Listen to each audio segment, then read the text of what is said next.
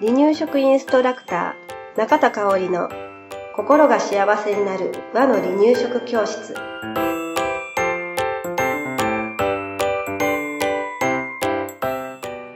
第146回です。番組アシスタントの山本智子です。よろしくお願いします。はい、よろしくお願いします。えー、まだ春なんですが、うんそろそろ、あのー予習として、夏野菜の代表でもあるんナスについてお話うんししていきたいと思います。はいナスって結構万能。なね食材なのかなと思うんだけれど、そうだよね。ね、焼いてもいいし、うん煮ても美味しいし、うん揚げても、炒めても美味しいし、漬物にもできるよそうよね。ね。ほんとだ。すごい万能やね。うんうんで、えーそんな、ナスなんですけれど、はい関西ではナスビって言いますよね。うんうんなんで、ねなんでビーって言うんやねろうねって。あの、関東で、うん。か関西の私の友達が、うんナス B でうん。注文したら、周りの友達に笑われたって。なんなんその B っていうね。うんなんなのみたいな感じで言われたそうなんです。その話聞いて、B つかへんねやって。そうやね。私も大きくなってから知った。そうそう。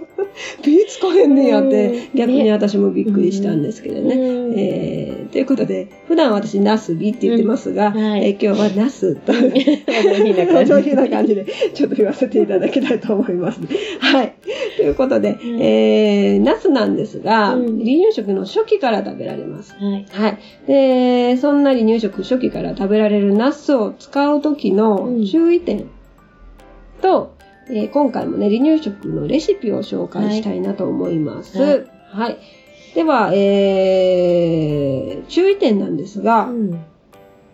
まずはね、大人の時と同じ、アクを取りましょう。はい。うん。あの、お水につけるだけなのでね、うん10分ほど水につけてアク抜きしてください。はいそして、えー大人は絶対剥かない。絶対ってことないな。焼きナスの時は剥くんだけれどうん。皮、うん。紫の皮の部分ね、うん。えーまだちょっと赤ちゃん消化しにくいうん。し、えーまあ、ものによっては飲み込みにくいのかなと思いますのうんで、皮を剥いてあげるはい。ということをね、うん。下処理としてしてあげましょう。はい。その上での調理がスタートです。はい。はい。では、離乳食初期のメニューを紹介しますね。えー、お茄子と人参を昆布だしで煮てみましょう。材料は、茄子と人参、えー、茄子が 10g、はい人参 5g、うんで、昆布だしが 150ml、うん。で作り方は、茄子と人参、皮を剥いて煮やすい大きさに切りましょう。はい。で昆布だしで人参、ナスの順に煮てあげます。うんで別々に一緒に裏ごししていいんだけれど、うん。別々に裏ごししてそれぞれ煮汁で滑らかにして、うんえーべ同じ器うん。にうん。ちょっと別々に盛ってあげるとうん綺麗かなとうん思います。はいはい。では次中期ね。ナスとかぼちゃを煮てみましょう。はい。はい。ナス 10g、かぼちゃ 10g、そしてブロッコリーの穂先を 5g だけ使いますね。はい。で、かつお昆布だしで煮ます。はい 150ml です。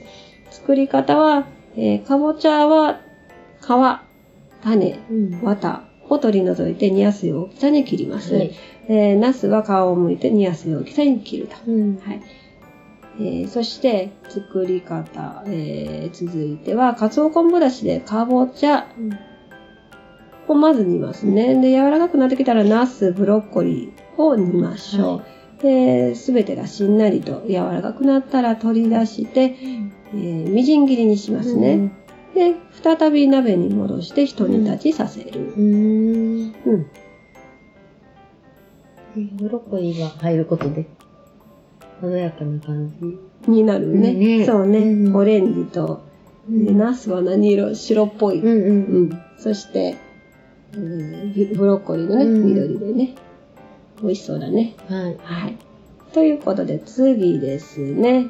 離乳食後期。うん。ナスと牛肉の煮物ということでね。えー、牛肉、お肉を使った煮物です。牛肉が 15g、うん。ナスも 15g、うん椎茸が 5g、かつお昆布だしが 100ml、うん。醤油が 0.5ml ですね。えー、そして、えー、牛肉は脂肪を取り除き 5mm に切りましょう。で、ナスは皮を剥いて 5mm に切ります。椎茸もね、えー 5mm に切りますよ。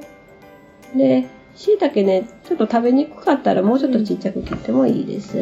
でかつお昆布だしで牛肉、ナス、椎茸を煮ます。うんやっぱ煮えたら醤油で風味をつけるうんということで、はい。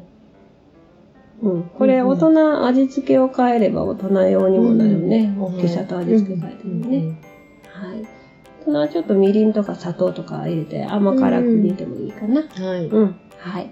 で次、離乳食完了期。うん。ね、大人も一緒に食べられる焼けナスを紹介しますね。ナス 25g ですね。うん鰹節少々。うん。そして、かつお昆布だしが、えー、2.5ml。うん。すごい少ないけどね。うんうんうんそれで醤油が 0.5ml で、これ合わせて、えー、だし醤油作りますね。で、ナスはね、そのまま皮ついたままグリルで焼きます。で焼けたら皮を剥いて赤ちゃんが食べやすい大きさに切りましょう。んで、だし醤油と鰹節を振りかけたらうん出来う上がり。ん。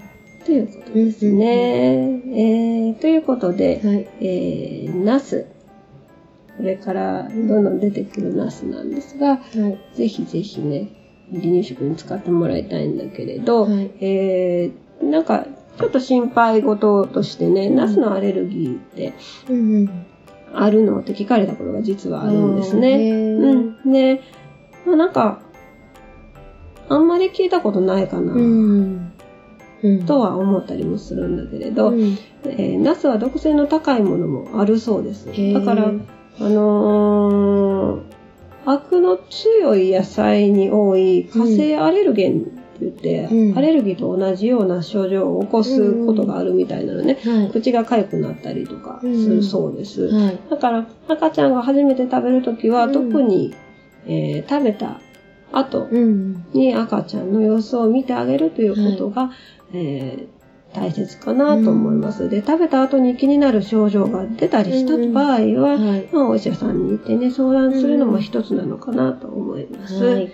で、まあ、大人の料理にも使いやすいナスです。はい離乳食にもね、使いやすい食材の一つなのでね、うんぜひ取り入れていってください。はい。ありがとうございました。はい、ありがとうございました。離乳食インストラクター協会では人生80年の食事の土台作りをお伝えするお手軽な和の離乳食パクパクセミナーとじっくり学ぶ離乳食インストラクター協会2級1級講座を全国で開催しています。また2018年11月からは離乳食の専門講師を育てる離乳食インストラクター養成講座を行っています。詳しくは離乳食インストラクター協会ホームページをご覧くださいね。